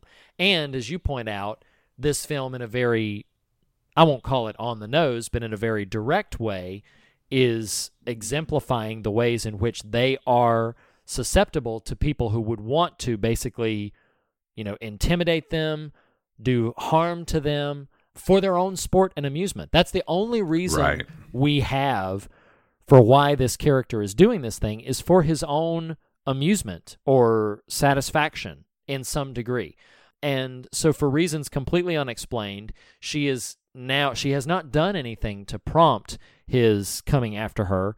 He's just found easy prey and is going after it. And I do think that there is a way in which so many subgroups in our society have found themselves through no fault of their own and through no cause that they're responsible for the victims of stalking intimidating predators if you want to call it that and i do think there is there is something that is a responsibility for us and i think there's ways the film can say both things. There's a responsibility for us to speak up for them and sort of fight for them. Um, but then also as we've mentioned in other films we talked about it a little bit in gerald's game they they have to kind of come to a place to where they can i guess i would say find an ending uh, as it were and they've got to land on how they're going to respond to the isolation that they did not themselves select for themselves but they find themselves isolated and now they've got to basically choose an ending are they going to run are they going to hide are they going to wait or are they going to fight are they going to fight back Sure. and uh, and yeah again it's i don't know how much Well, conversation well, can be ex- no. I mean, uh, extrapolated but let's let's run with that a little bit. I mean, I guess you know, I, I don't think I'm actually as good at this as I like to play out on the podcast. Not because I don't want to be, but the podcast actually gives me these conversations give me opportunity for- for reflection and and and sort of uh, meditation in a way that sometimes I don't permit myself in the normal day to day. But like to me, I want to be cognizant of like, okay, these thematic ideas we pull out of these films, like how what what do they matter in terms of practical usage or or like right. you know how what do we do with these things? And and i guess you know i'd kind of i would kind of posit to you you know what does this make you think of in terms of like i guess i'll sort of i'll sort of preface this way and then we can move into maybe some practical ideas or not even just practical ideas like let's, list and make a let's make a list of the things we're going to do but like how how we can practically figure out are there ways to tether this to our everyday life. But if we're looking at the notion of the unheard or the unseen or the voiceless in our society, man, if you pay close enough attention, it can feel like there's there's so many people after them. Hmm. you know, mm-hmm. trying to exploit Yeah. them. Mm-hmm. Um, that Yeah. it can get debilitating to to to even know where to focus your energy, you know? right I had a I went on a little, you know, I referenced two weeks ago two movies. I referenced a week ago two other movies. Those were born of a weekend excursion with a buddy, and a conversation that happened on that trip was he.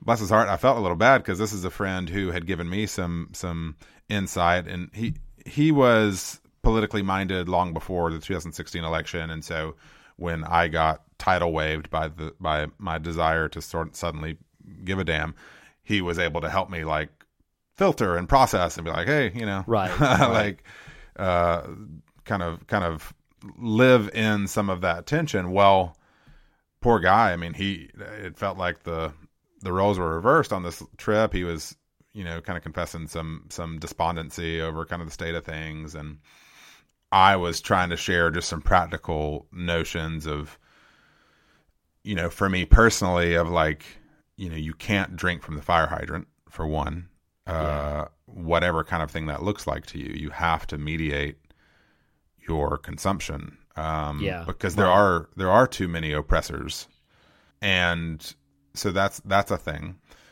You you do have to, I think, well, I'll, I'll couch it this way: I have chosen, you know, to recognize a you can't drink from the hydrant. B there is a burden I have chosen to put upon myself of like, okay, what is the experience of those traditionally and currently oppressed? You know, like I need to educate myself Mm-hmm. so that I can and like and hear me, I'm not even like in class or anything. I'm just trying to pay attention to more diverse voices than I have historically to kind Right, of right.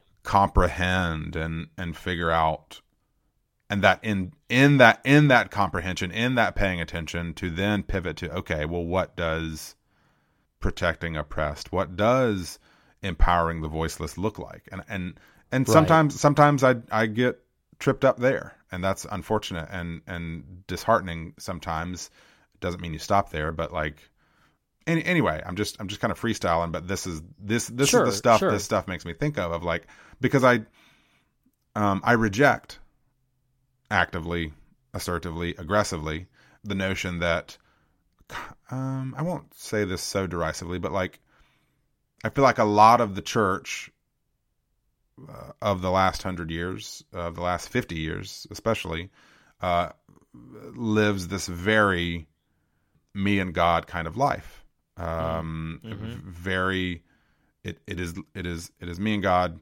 That's it.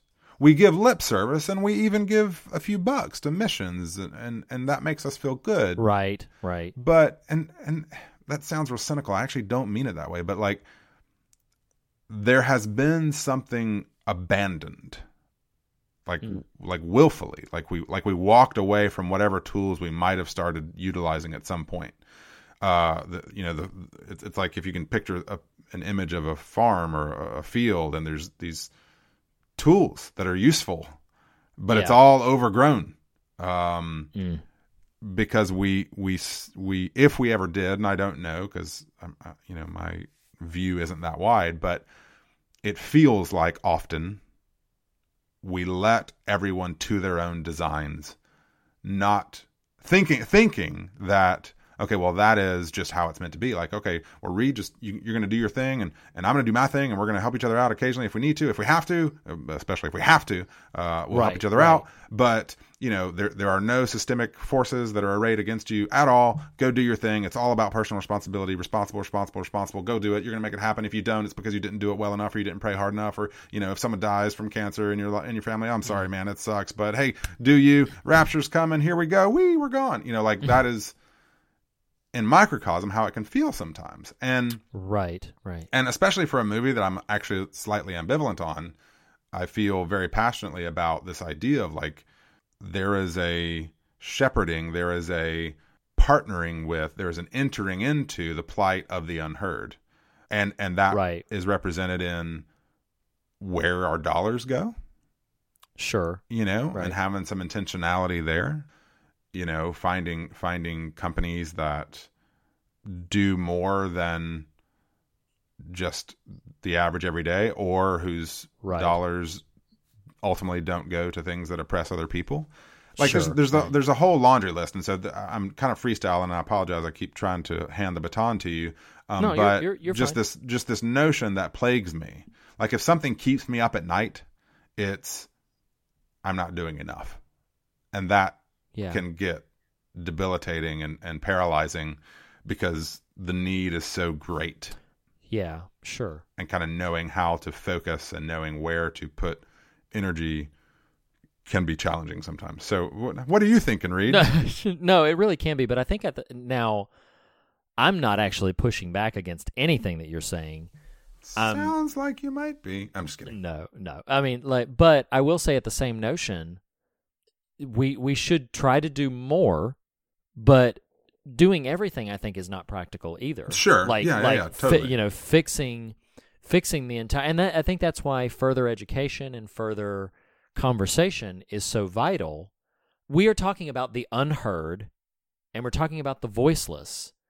Well, I mean, the, I don't have the chapter and verse right in front of me, but the scripture says, "Let him who has ears to hear, let them hear." And we we who maybe would consider ourselves more in a class of the heard or the voiced, if you want to designate that, I think there is a responsibility that we can carry of saying, "Hey, we have two ears. We will listen." You you who have uh, no voice, we will listen. I feel like a lot of times what happens is it's easy to simply go about the normal and natural rhythms of our day-to-day existence. And then when something arises that says like hey there's actually a condition here that uh, we need to be privy to and need to be cognizant of of this people group that's being subverted i'm wishing that i had and i, I don't in in my pocket uh, i'm wishing that i had a tangible example that i could point to to cite what this looks like in the real Sure. um, right. I don't have an example in my pocket, so I'm going to try to not be too vague. When you see an opportunity to listen to someone whose experience is other than yours, mm-hmm. listen. Right. Maybe it's just that simple. I mean, to be honest with you, like I, I feel like if I bring anything, because I've I've struggled with allyship, and am I doing enough, and and I, I can't do everything. And I'll be honest with you that sometimes on my Facebook feed or my Twitter feed or wherever it is, and I'm seeing like, oh my good lord, this subset of friends is really mad about this and they don't want me to go here anymore and they don't want me to do that anymore. And then this subset of friends are really upset about this and they don't want me to do this anymore and they don't want me to just like, uh, you know, uh, ugh, all of this different things that they just don't want to have happen anymore. And I had this experience actually just uh, maybe a week or so ago where I was scrolling through like a social media feed and had that active response where I was like, I can't keep up, guys. Like, I can't do everything. Like, Right. I'm like, uh, you don't want me to go here. You don't want me to give money to this. You don't want me to participate in this. You don't want me to talk like this. And and and so you begin to feel, or I began to feel, overwhelmed with all of the things, and that can make you feel cynical, and that can make you feel like all of your attempts at trying to be an authentic ally are futile because you won't. You won't win every battle. You won't fight everything. And let you know, bringing it back into hush before one more point that I'm trying to make is you know there are times where you're trying to do practical sensible logical things and it just doesn't work like you, you just don't get out uh, obviously her situation is she's trying to escape from this stalking murderous violent individual but she tries to do some sensible things and it doesn't work. And i think there are ways in which we can become very weary in doing good because oh yeah well i i tried to show some support in this area and it didn't go far enough. And because it didn't go far enough i feel like the whole thing was just a waste. I feel like the whole thing was just i'm still trapped in the middle of this uh, conundrum or this quandary. I'm never going to be like the enough of an advocate. I'm never going to be enough of an ally. But i think where we can start where we can all begin is simply by listening to the perspective of somebody beyond us. Ultimately we will still have our perspectives for which we are responsible. But I think part of that responsibility is recognizing, and I've I've used this kind of language on the show before, where I was like, I should always maintain my awareness that I am, I come from a certain degree of privilege because I'm white, I'm a man, I'm middle class. There are certain advantages that I had in the scope of my Your, life and your well-being. dad was a Pentecostal preacher. I mean, that nets you He- so much. He was God's favor. That's for one. well, that's that's debatable. no, no, but but no. Uh, sincerely though, the more that I can be aware that I come from a certain degree of privilege, then it can keep me humble when I'm listening to somebody whose experience was vastly different from mine. And then I suddenly don't get like it's really interesting to me. I've come over the years to recognize when a minority speaks out to something or when they when they try to give voice to some of the struggles and the conditions that they're up against it's really interesting to just sort of observe who wants things to be more balanced or nuanced or or Right. who who who is combating this or you know calling it like reverse racism or calling it reverse sexism or or all of these other kinds of things and it's it's it's been fascinating and I'm still kind of in a learning uh, paradigm for this but it's been fascinating for me to observe that those kinds of responses to the voiceless to the unheard uh, when they try to speak and when they try to get you to listen.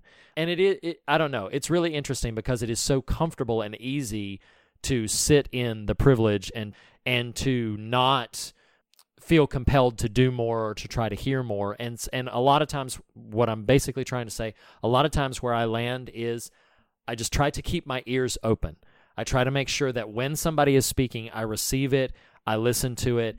I know somebody might hear that and say like well yeah but you've got to take action as well. You've got to do something about it. That's fair that's right that's true but again le- leaning back on the other thing I, c- I can't do everything. I can do what's Right, in my nexus to do. I can do what is in my uh, my purview to to control and to influence and i should try to do something there. But uh, it can be intimidating when you feel compelled to like fix the whole thing and never have a wrong idea and never there was something that a mutual friend of ours gosh i wish i had it in front of me. There was something that a mutual friend of ours shared and it was basically a, it was a person of color who was advocating for saying like hey you're you, you're going to get it wrong. Like you can be an ally Right, right. and you're still going to say a wrong thing. You're still going to hold a wrong view. You're still going to stumble into something that you weren't aware of before and it's important to stay you know open to Right. that level of continued education. And i found it very encouraging to- Sure, to, hear that sure. you know? It's like it's not condemning of like hey get it all right right now and don't ever say anything bad or racist or offensive again. It's like well that's not really possible not only is it not practical it's not possible.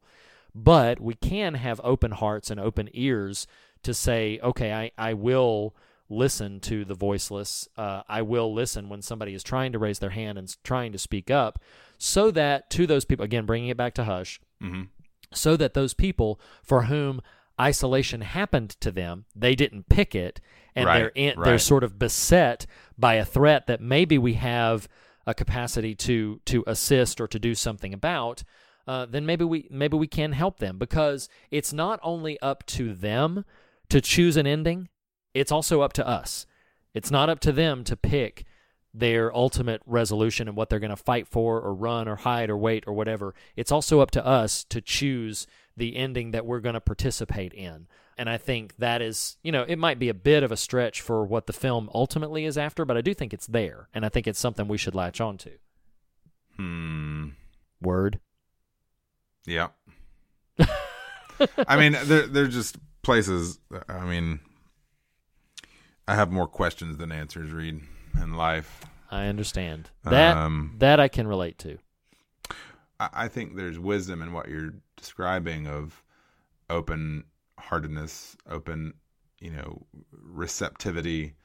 I mean, that's been my, or at least what I've attempted to have as a personal journey these last years of, like, you know, there's so much, there's such a broader, uh, there's such a diversity of experience in the world that that I, I shouldn't we we are so prone to consider the experiences of ourselves as as the experience that ought be. Um, Right, right. and and and and and hear me, like that's not like an intentional thing we set out to do necessarily. It's it's very much an indoctrination thing. We're just you know we're we're only human, brother, man. We're just we're mean, so self centered. But I think what where I and I'll, I guess I'll throw this out and then you know we can pivot towards an ending uh, of our choosing. Um, I guess I just have this constant push pull of like, you know, I, I am grateful for this podcast because it gives gives me a bit of a ventilation of of some of these precise feelings that I'm sort of circling around right now. But like, right, so so as a very tangible thing, this seems super odd, but but it's part of this. Like right now, if you go look at my social media stuff, relatively, I'm I'm kind of quiet. Uh, kind of. Someone will be like, "Oh, look, look at these things you're saying." Okay, well, no, I understand. kind of, you know, for me, historically. And yet, there are moments, and hear me, social media is not like this magic forum that is is where you are supposed to express yourself. I don't mean that per se, but we've we've adopted it as such, so it can sometimes feel like that is the the key magic forum to express yourself.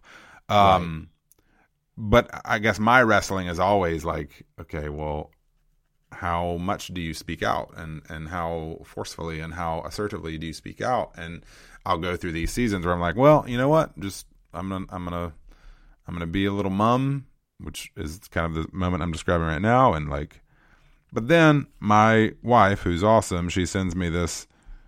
uh, She sends me this quote of Bryan Stevenson, whom I love, and this quote, man, it says, Somebody has to stand when other people are sitting. Somebody has to speak when other people are quiet. Mm. And then I just want to explode and be like, "That's it. That's it. That's everything."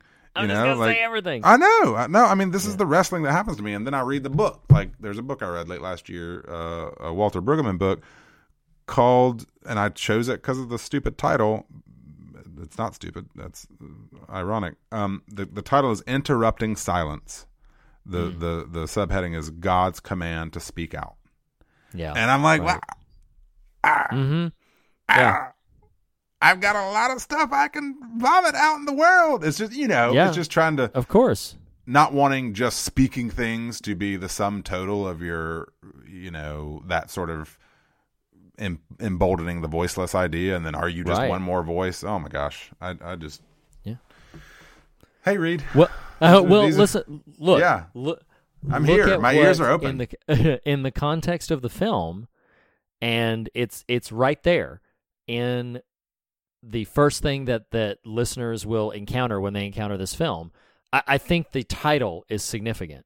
It's it, they they're the threat wants you to hush, or the you know you feel the need mhm, to mhm. to hush, so that you don't you know alert the threat, so that you don't you know invite the threat. All See, of that now you're making me want to go get my megaphone and stand on top of a roof. Right? It wants you to it wants you to hush, and I think that's why that whole sequence that we keep referencing where, you know, she draws in there, you know, like if you're gonna come at me, do it, coward.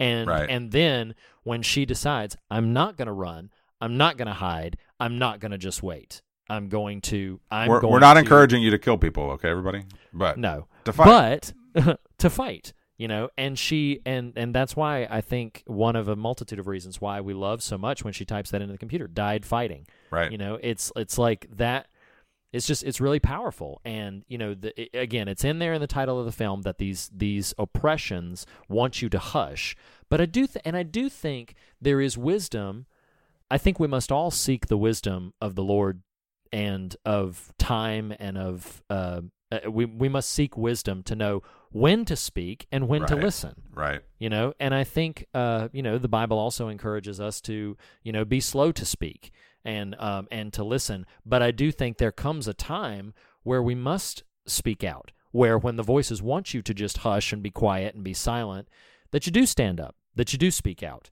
And and there's a time for the hush to basically end and cease and uh and i do think it is a complicated navigation but I do think it is a possible navigation to find out when to speak up and when to be when to be silent and listen.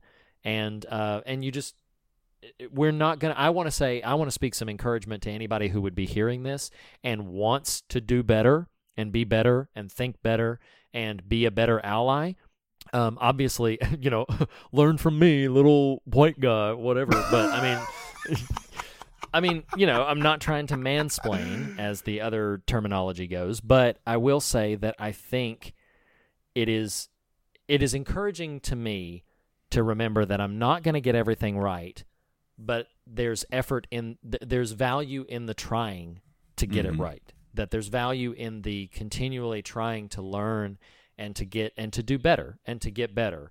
Um, there is value in that. There shouldn't be, in my opinion, any condemnation on somebody who stumbles into it incorrectly.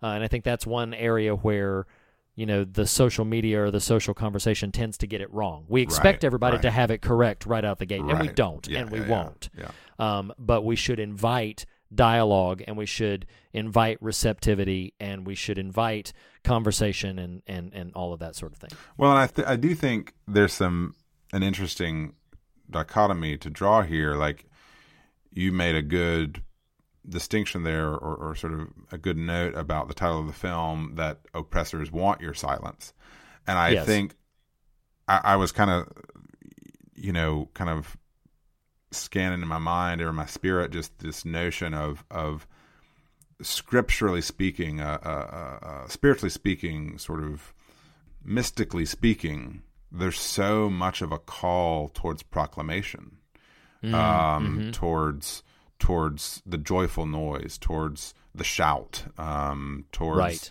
the trumpet sounding, like this this this proclaiming notion, and that when silence is uh, sort of encouraged or, or even insisted upon, that that silence is one of wisdom seeking. That silence is one of God seeking. You know, it's it's not it's not an oppressive hushing. It is a it is Right. a, it is an intentional meditation, uh, so Right. that so that you are clear spirited in your proclamation. You know what I mean? Like, I, Oh, I absolutely. know. I think that's yes. really, really interesting. I, I actually think this movie's just okay, but I do like this conversation. no, no, I get it, I get it, and and I think that I think the film does. You know, obviously, if if eh, eh, I mean the thrust of our show, if horror provides any sort of opportunity, then it provides an opportunity for metaphors that might appear to be very superficial and very casual. And don't get me wrong, this film is not a cerebral film. It's Right. not it's not trying to entice a ton of ideas in you. I think it really is just trying to thrill you and have a, a scary 80 minutes that it puts you through. And I think it Sure. succeeds at that. Um, but there is something subtextual to it. It can provide a good metaphor for recognizing, like, yeah, there are there are besetting forces surrounding people for whom isolation was not their choice, and uh, there are ways in which we need to be emboldened to speak out on their behalf and to give ear to their voice when they when they try to find it and when they try to speak it. Um, and uh, yeah, I think I think that's all there in the film. Let's do it. You ready to go to the fog right. meter? Let's let's do it. We've been talking a while. Let's go over to the fog meter, a very specific metric by which we sort of rate and recommend or not these films that we cover. Um, so we cover it based on fear and God, as the title of our uh, podcast suggests. So, uh, Nathan, I will start with the fear factor of uh, of this film.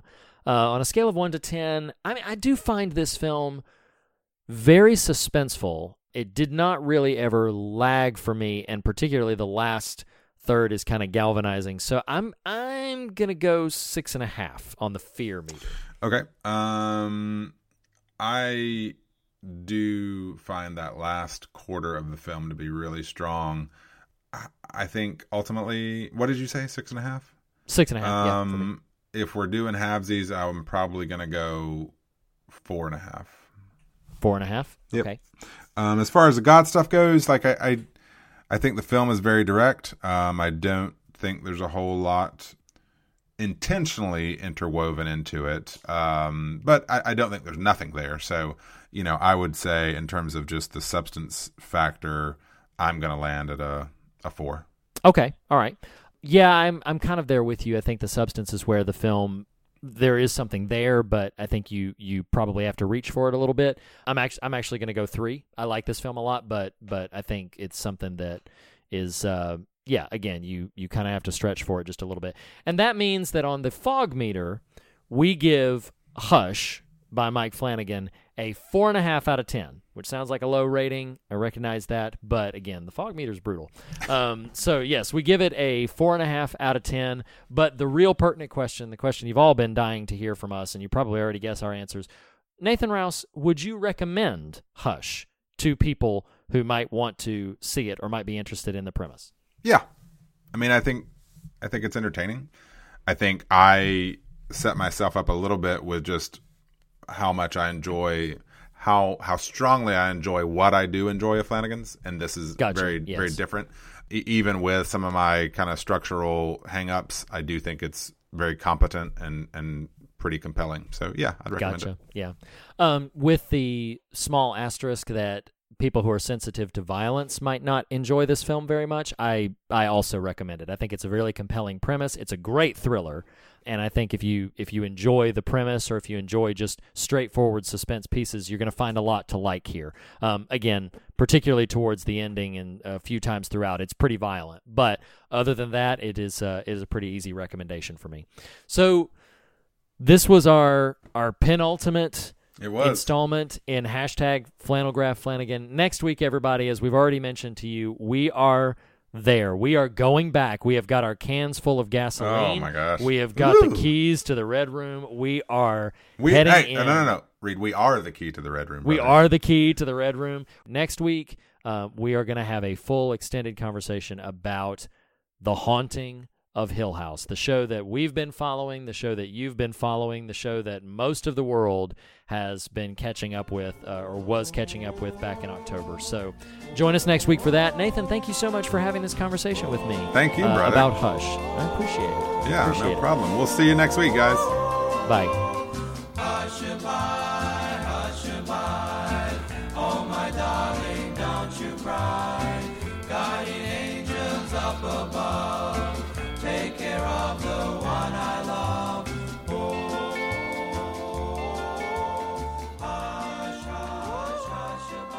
The fear of God is the beginning of wisdom, but it is not the end of the conversation. You can continue this conversation in a variety of ways. On Twitter, at The Fear of God. On Instagram, at Fear of God Podcast. You can like or follow us on Facebook or join the Fear of God Facebook discussion group. Follow Reed on Twitter at Reed Lackey and Nathan at The Nathan Rouse. Email us at fearofgodpodcast at gmail.com or visit morethanonelesson.com to comment on the official episode posts. And lastly, if you listen to us through iTunes, we would greatly appreciate a rating or a review. Thank you for listening. We'll see you next week.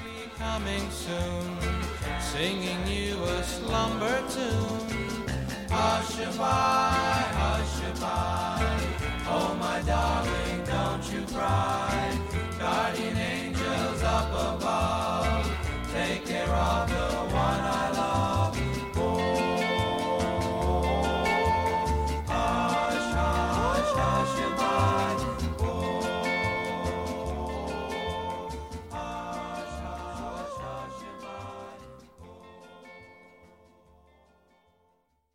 Bye, everybody.